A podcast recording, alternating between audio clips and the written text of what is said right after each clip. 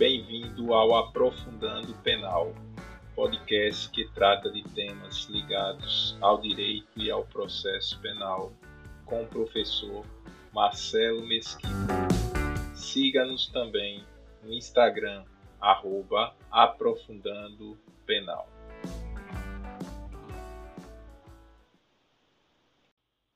Aplicação da lei penal no tempo é o tema deste podcast.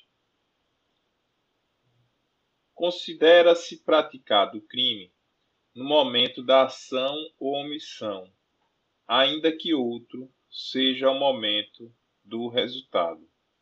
É o que dispõe o artigo 4 do Código Penal, deixando clara a adoção da teoria da atividade em relação ao momento do crime o princípio da irretroatividade é que rege a aplicação da lei penal no tempo. Ou seja, a lei penal não retroage, salvo para beneficiar.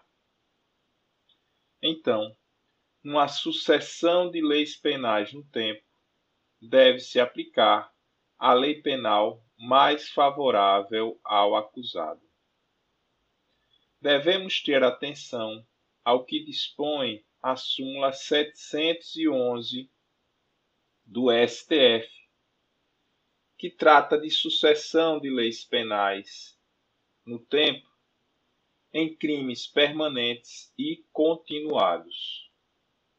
Se a mudança legislativa se der durante o estado de permanência ou de continuidade delitiva, deverá ser aplicada a última lei em vigor, mesmo que esta seja mais prejudicial ao réu.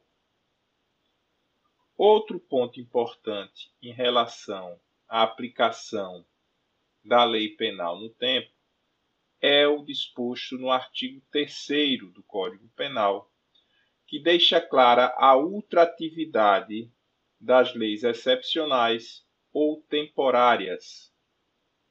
Isso quer dizer que, tratando-se de lei excepcional ou temporária, se o fato criminoso ocorrer durante o seu período de vigência, será aplicada esta lei, mesmo que já tenha perdido a sua vigência.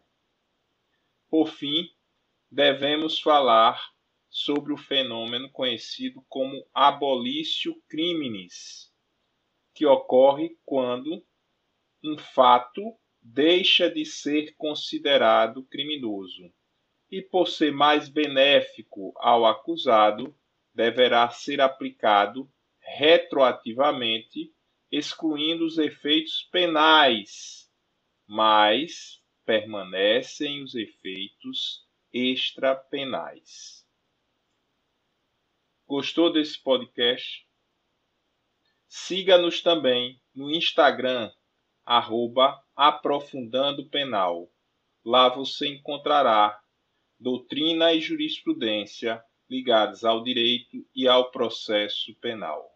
Até uma próxima oportunidade.